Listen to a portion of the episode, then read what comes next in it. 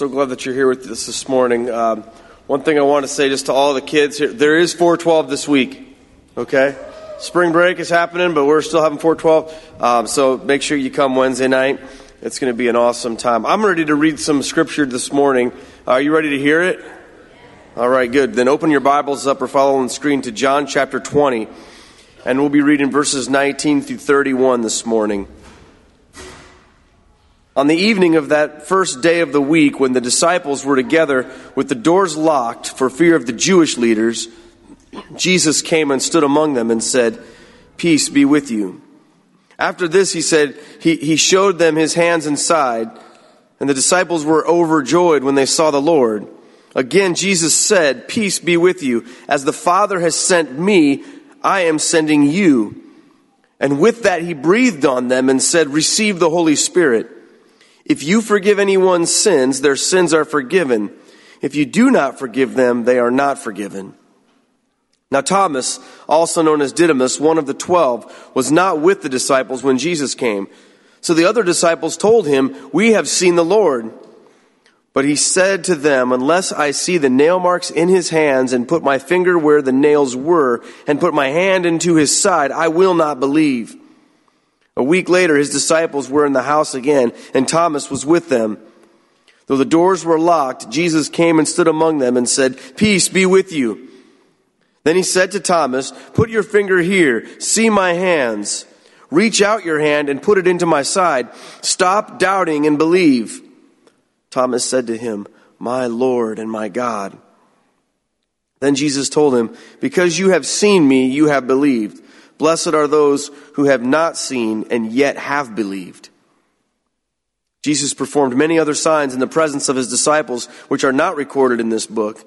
But these are written that you may believe that Jesus is the Messiah, the Son of God, and that by believing you may have life in his name. Let's pray together.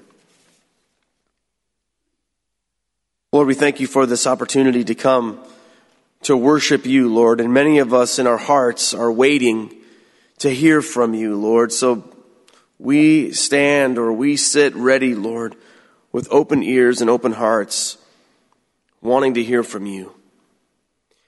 And we claim this blessing that you give to those of us who have not seen you yet still believe. Lord, may our hearts be filled with faith.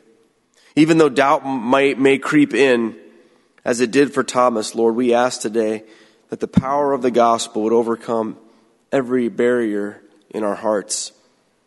Lord, we also claim the, the promise that's found in the book of Isaiah that says that when your word goes out, it will accomplish all that you have purposed it to do so.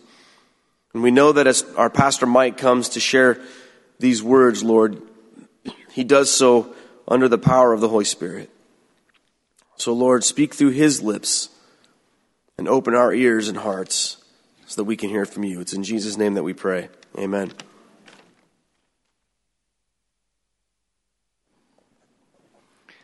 So, some really cool things have already happened in worship today for me. Um, and I want to share a little bit about it. when we were praying earlier uh, in one of, uh, I think Simon was, was speaking, I heard a little child back in the back giggling. And I want to tell you two things about that. One, it's great to hear children in church. And secondly, if we believe that prayer is going to the throne room of God, if we believe that prayer is like sitting on our Heavenly Father's lap, why wouldn't a child be giggling during the prayer? That's what we would be doing on our dad's lap, right? Wonderful. And secondly, this was exciting too. Pastor Keith said, Hey, spring break, but we're still having 412. And I heard somebody go, Yes! Isn't that awesome? That's like, yay, high five, yay, awesome stuff. I'm proud to be the pastor and to be one of the pastors at a church um, like that. And I want to make sure, are you awake? Have you had enough coffee? Do we need to do any spiritual calisthenics, you know, to get you guys going up here? Are you awake? Can I get an amen? amen. All right, because I'm fixing to preach the gospel here in a minute. I, I had a funny experience uh, earlier this week. Somebody that comes to our 945 service bumped into me um, you know, they meant to, but they bumped into me and said, Hey, Pastor Mike, um, the whole time I've been coming to your church, I've only been coming here about a year. the whole time you've been preaching on John. And now we're coming to the end. Do you and Pastor Keith know what to do next? interestingly enough, we do know how to preach on other things, and we're planning to do it. Um, the General Conference of the United Methodist Church meets every four years, and 2016 is one of the years it does that in. And of course, we, we look at what's called the Book of Discipline, which sits below our, our Bible as our rule, our theological uh, documents are in there, our social principles are in there, and our rule of how to uh, how to set up committees and all that kind of stuff's in there. So we're going to meet in Portland for, for 10 days. There's a thousand of us going out there. Um, but so, so that, because you'll hear about some stuff in the news, um, about that meeting, because it's kind of a big deal in Protestant circles.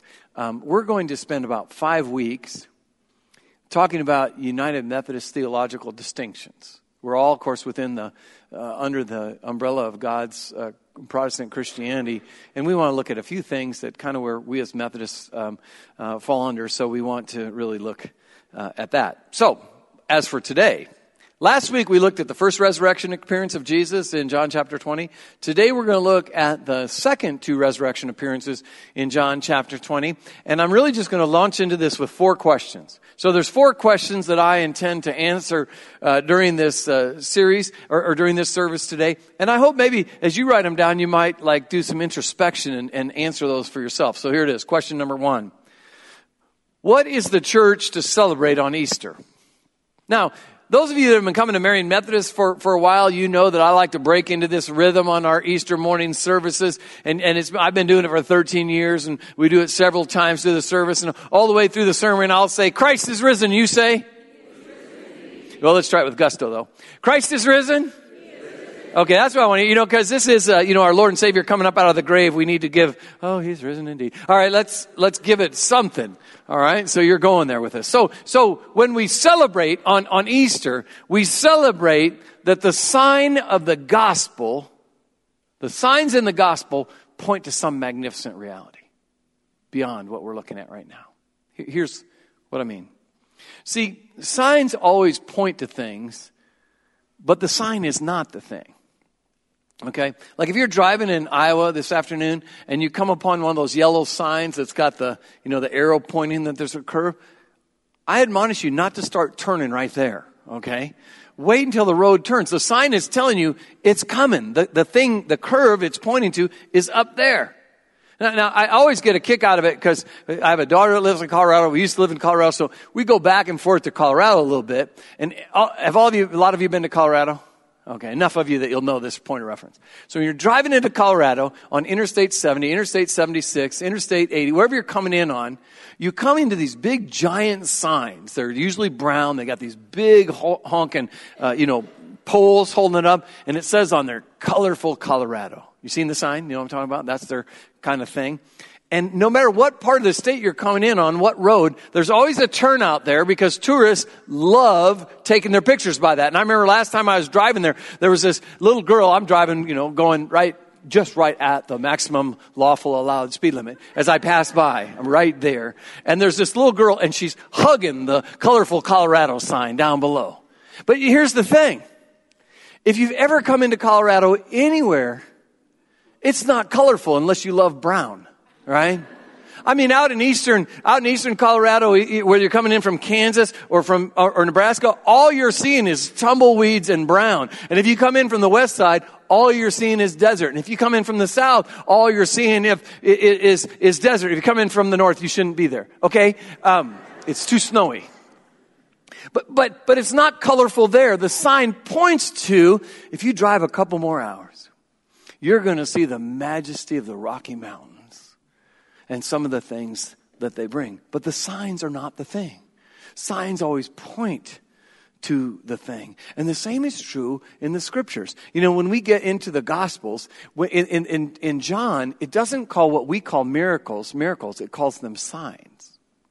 It says this sign Jesus performed, and then it would tell what he did. When he changes 150 gallons of water into wine, it says this sign Jesus performed at Cana of Galilee. When Jesus feeds the 5,000, it says this sign he did on the Galilean hill, hillside. When he, when, he cha- when he changes a man from blind to sighted, it says this sign he performed so others might see that he's the Son of God. Signs point to something else. And the signs in the Gospels point not to themselves. The, the, the feeding is not the thing because people are going to be hungry tomorrow. Okay? The wine is not the thing because there's going to be another wedding some other day. They don't point to themselves, they point to what's beyond that, which is the one who is performing the signs Jesus Christ, the Son of God. See, at Easter, we celebrate the sign of Jesus' continued presence as the Good Shepherd. The sign of Easter is that Jesus isn't gone. You know? He's pointed to himself all the way through this, and on Easter, he, he, he shows up again and says, The Good Shepherd has not left, left you. And that's why on Easter Sunday, over and over again, we'll pronounce the words, Christ is risen. Indeed, he has. And knowing that the resurrection is a sign of a much greater reality, a sign of a much, much greater reality, God has not left his people. That's the sign we're supposed to see. God has not left his people. See, the mission does not end with a stone rolled over the entrance of a cave in Jerusalem. At Easter, the church celebrates being sent on a spirit empowered mission of the church. We, we, are sent. On Easter, we, we celebrate the fact that, that we're sent. See, the resurrection of Jesus, you guys, is not a static event. It's not a static event that, that extols, you believe in me, you, you believe that, that, that, that I came back from the dead, and you get to have death, happy face, heart, thumbs up emojis. That's not emojis. That's not it. See, Pastor Mike tries. Laughing with me, right? No, she says, no. You're not. Go home and start a Facebook account, Pastor Mike.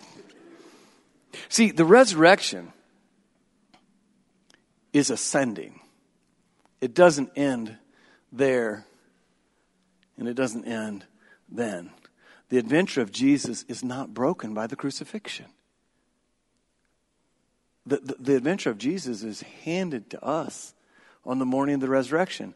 The adventure of Jesus is handed to the mission of the church is handed to us on Easter morning, which is why Jesus says, As the Father sent me, now I send you. As I've been sent, now you go. He doesn't ask us the impossible, He sends us with what we need. He doesn't ask us to do impossible things. He gives us what we need for the, for the journey. Now, we understand we say this sentence all the time. You can't, but with Him you can. You can't, but with Him you can. Let me give you an example, a little earthly example of this. Years ago, 1989, I was a pastor of a small church in western Colorado. It burned to the ground. Burned to the ground. We lost everything. But here's the thing. We didn't know all the things we had, really, for sure. Now, after the fire burned, first thing we wanted to do is to make sure that the Colorado Bureau of Investigation, the fire marshals, believed that we didn't start it. and we didn't. so that was good. But after that, you've got to do an inventory. So we called in the Sunday school teachers and they sat down and they wrote out a list of what they thought was in their Sunday school room. We called the volunteers that worked in the office and they wrote down what they thought was in there. We did everything in the church like that and typed. This was pre-computers. We typed. We didn't have an IBM Selectric anymore because it, you know, had burned. So, um, somebody got a typewriter and they typed all this list and we monetized everything. We said, this typewriter was worth this much, all this stuff. We had all this stuff. We had 32 pages of inventory of that church totaling $540,000 of loss. We had an insurance policy that would cover that, but we had to convince the insurance company that that's truly what we had lost. So we had to have a negotiation. So, so Church Mutual Insurance, is a big church uh, provider of insurance, was coming out to meet with us after we were all done, and we were meeting uh, in in a, uh, in a restaurant. And and on my side of the table, on the church side of the table, we had Clyde Balster, who was a trucker, and the uh, um, board, of chair, uh, board of Trustees chairperson. Next to him was Gerald Anderson, who was the uh, owner of an IGA grocery store, which is little grocery stores in small towns. Myself. And then to my right was an older gentleman. And I kind of knew him, but these two guys said, we need to have Harry Landsman come because, in quotes, he knows a lot about insurance. I didn't know what he knew about insurance, but he had this giant house outside of town, outside pool, and a long lane to it. And they said, Well, Mr. Landsman knows a lot about insurance, so we need to have him there. I'm like, Okay, I still don't know what he knows about insurance, but he knows a lot. So into this come these three guys from Indiana. One, you know, is, uh, is a lawyer. The second is a lawyer. And the third is, uh, you know, our insurance underwriter, the claims adjuster. They're all dressed in 500 to $1,000 suits. Over on our side of the table, trust me, in Western Colorado, I'm just glad nobody was wearing a gun, okay? Because there's a lot of varmints out there. So we're just dressed like, you know, people that live in that area. But we start the introduction. Clyde Balser says he introduced himself to everybody. Gerald Henderson, you know, introduced himself. I introduced myself. And then Mr. Landsman says, Harry Landsman to the lawyer. Harry Landsman to the lawyer. And then he says, shakes hands with the insurance guy. He says, I'm Harry Landsman. And the fellow who is about my age now, that was reaching across, said, Mr. Landsman from Kemper? And he says, Yes. We're still standing up. We haven't sitting down. He points down on the on the pad of 32 pages that says $540,000 and he says, "Mr. Landsman, do you think this is right?" He said, "I do." And this insurance guy turns to the two lawyers and said, who had flown all the way from Indiana for this meeting, said, All right, fellas, let's go to breakfast.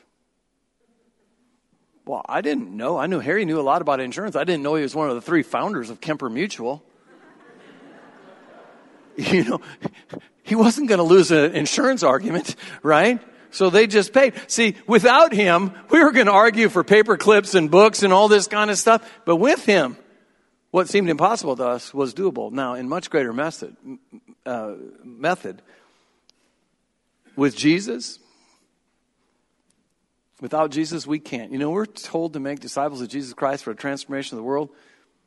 You can't do it. You can't. Not on your own. But with Him, you can. Without Him, can't. With Him, you can't. Which is why Jesus says, as I send, as the Father sent me, I send you. Receive the Holy Spirit. Be empowered. I am coming with you. I go with you. I don't send you out on your own. I'm coming with you. And His presence is everything because with Him we can. Without Him, we don't have a shot. So on what mission are we sent? What, what mission is the church of Jesus Christ sent? We're, we're to reveal, uh, Jesus says, reveal me to the people. Reveal God to the people. Reveal who I am to the people and begin with forgiveness. Which brings us to the second question How are we to forgive sins? How are we to forgive sins? Well, I'll tell you this, I know this for a fact. Not by picking up the gavel of judgment. Do not pick up the gavel of judgment and think you're forgiving people's sins. Because I'll tell you what, you can go to school, you can go to work, whatever, and you can pull your non Christian friends. Because most non Christians I've ever met don't, very, don't know very many scriptures, but they know at least this one. And usually they know it in the King James Version and they'll give it to you when they think you're judging them. Because they know this scripture, judge not lest you be judged. They know that one, don't you? Has somebody pulled that out of their quiver at you? I'm a non-Christian, but listen, you Christians, judge me not lest you be judged. They know that one.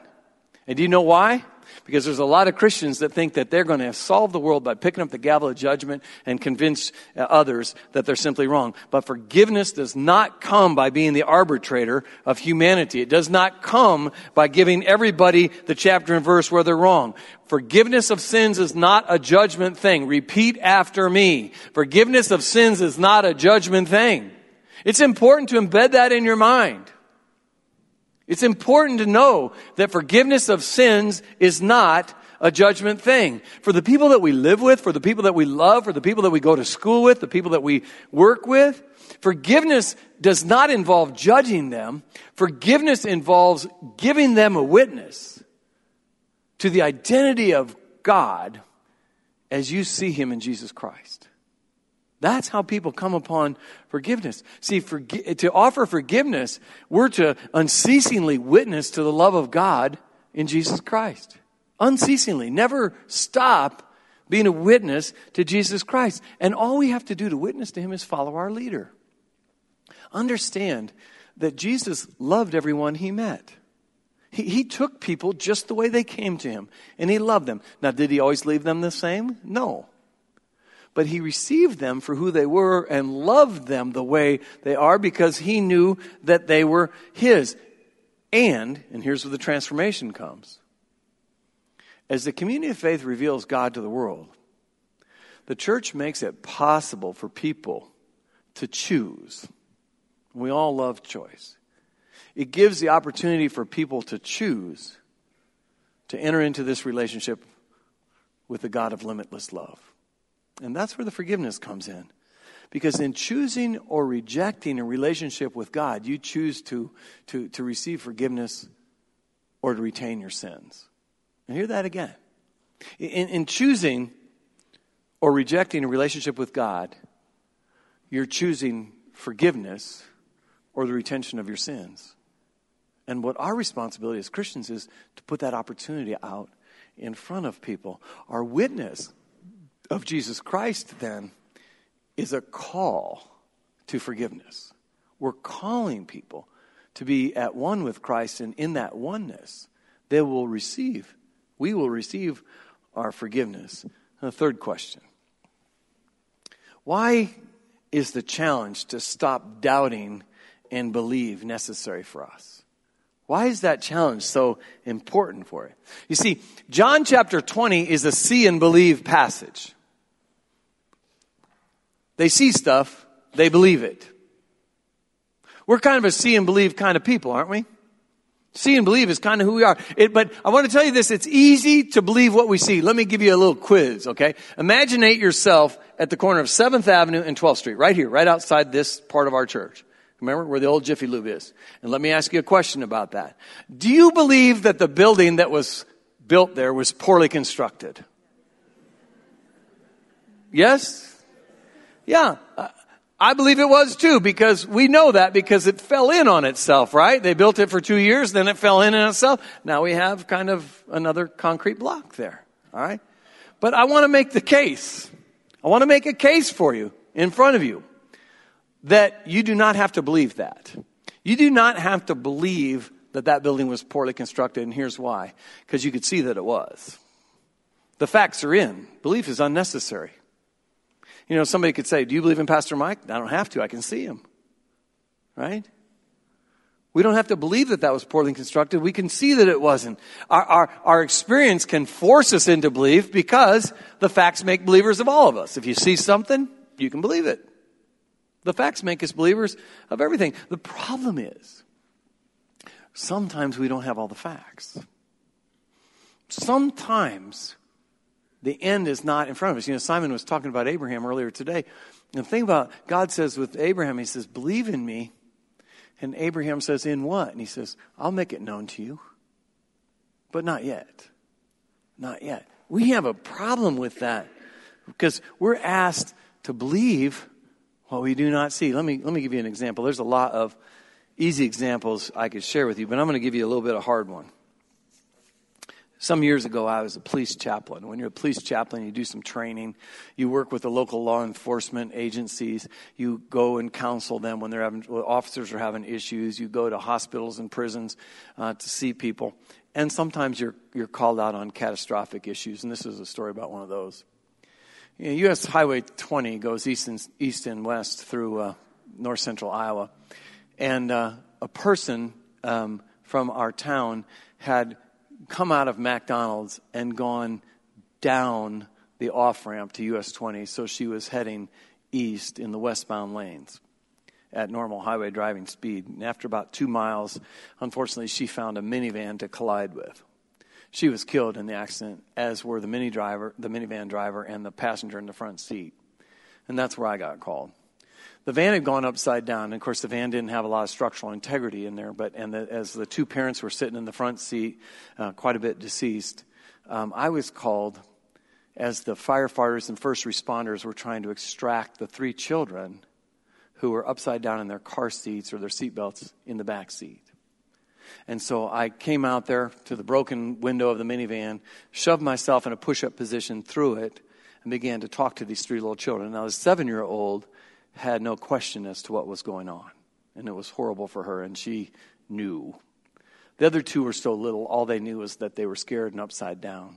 And so I started comforting them. I started singing little Jesus songs to them. Started, and all got these saws going on, the jaws for life and all that. In the middle of all of that, and I know that this person was very much focusing on what they were doing, on trying to extract these children from the car, but he knelt down and stuck his head in the window to these three children who had lost their parents and, and they were not in Iowa. They were in Iowa, but they had Minnesota plates on. And he, and he simply said, Don't worry, everything's going to be okay. Now, I know what he meant.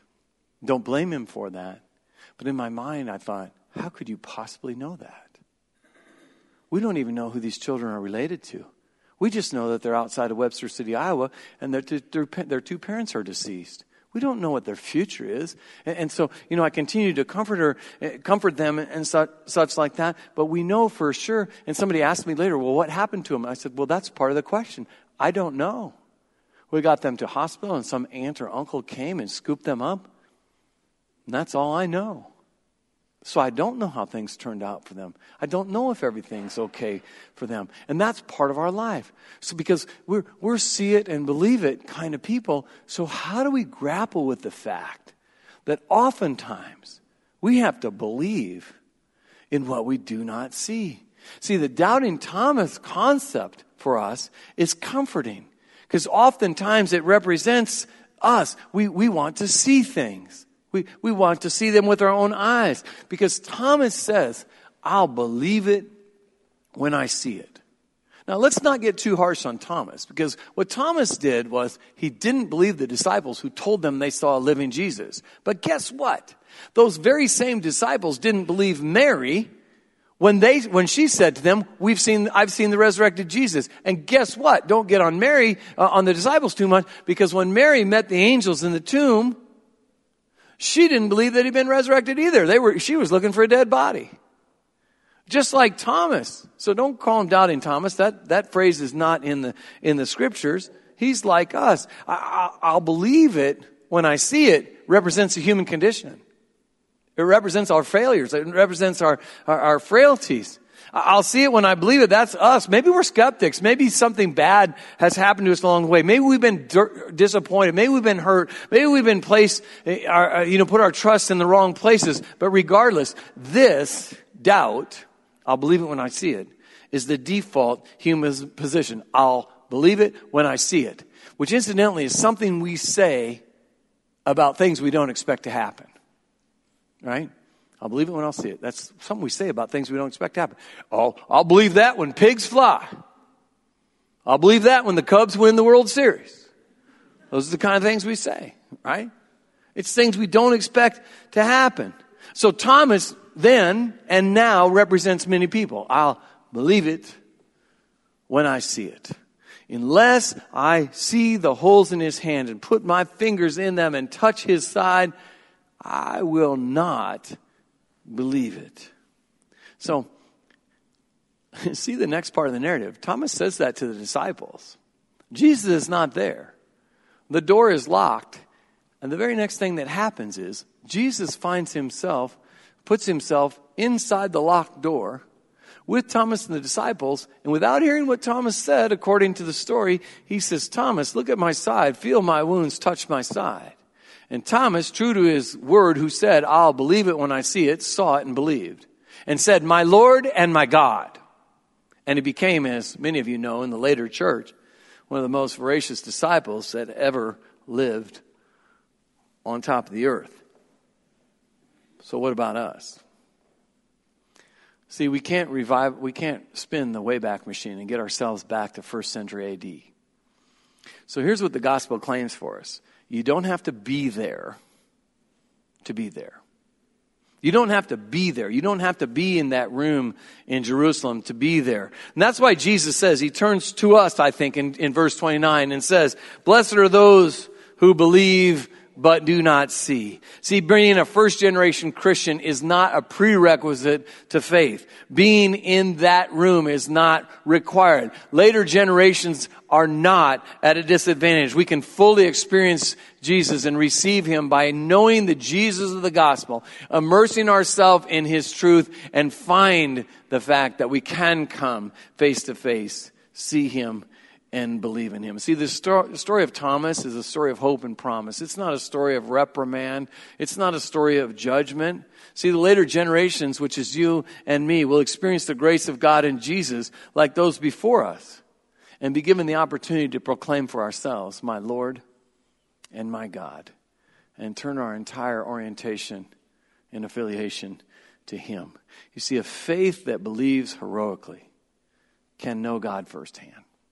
A faith that believes heroically can know God firsthand. See, faith is much, much bigger when it steps forward without tangible, without the tangible things, and can be trusting. For a faithful person, now try this on. Try this on. This is, not a word play, but I want you guys to think about this. I'll believe it when I see it. For the faithful can be transformed to I'll see when I believe it. I'll see when I believe it. If you immerse yourself in the gospel and you believe it, you shall see the living Lord and our hearts will be ready to do God's work in the world. This is the faith that sees Jesus as he truly is, the Son of God. This is the faith that sees Jesus as he truly is, the Good Shepherd that's present here in our lives to guide us and, and, and, and, and help us through the way. This is the faith that makes possible the new life underneath the umbrella of the limitless love of God. And our fourth question is this So, why did John write this gospel? I mean, Pastor Keith and I have been pounding away at this since December of 2014. It must be important to read. And why did John write this gospel? There's an interesting twist here in the last pages of John. You know, some of you watch sitcoms or other television stories, stories where the, the actors are doing their actor, acting and all of a sudden they just stop and they turn towards the camera and then they say something. And, and that saying of something is, uh, they're saying right to you what's going on. They've taken a step out of character. See, here in this story, at the end of it, what, what Jesus does is, is the, is John the gospel writer turns right towards his audience and tells us why he wrote the gospel. And he says, I did not write this gospel to provide a biography of Jesus' life. I did not write this gospel so that you might know about some guy that actually lived in Palestine 2,000 years ago and then you might chase around finding to see if there is a historical Jesus. No, it's written for one purpose and one purpose alone, and that's to encourage belief in Jesus as God's Son. That's it. That's why he wrote this book. The signs of Jesus that show us that his continued presence as the Good Shepherd are all right there in the book. And that's the purpose he writes that. And he says at, at the end, and that you might believe and live moment by moment with him. That's why the gospel is written. And may you do all that you can to live out its truth. May we pray. Lord God, we, we apologize for being those people that oftentimes say, I'll believe it when I see it, because you've already shown it to us.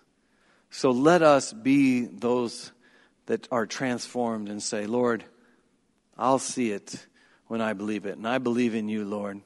And we believe in you, and we know that you are filling us with the Holy Spirit and sending us on this great mission of making disciples of all in this world. So, Lord, uh, let us be useful for that mission. In the name of the Father, Son, and Holy Spirit, we pray. Amen.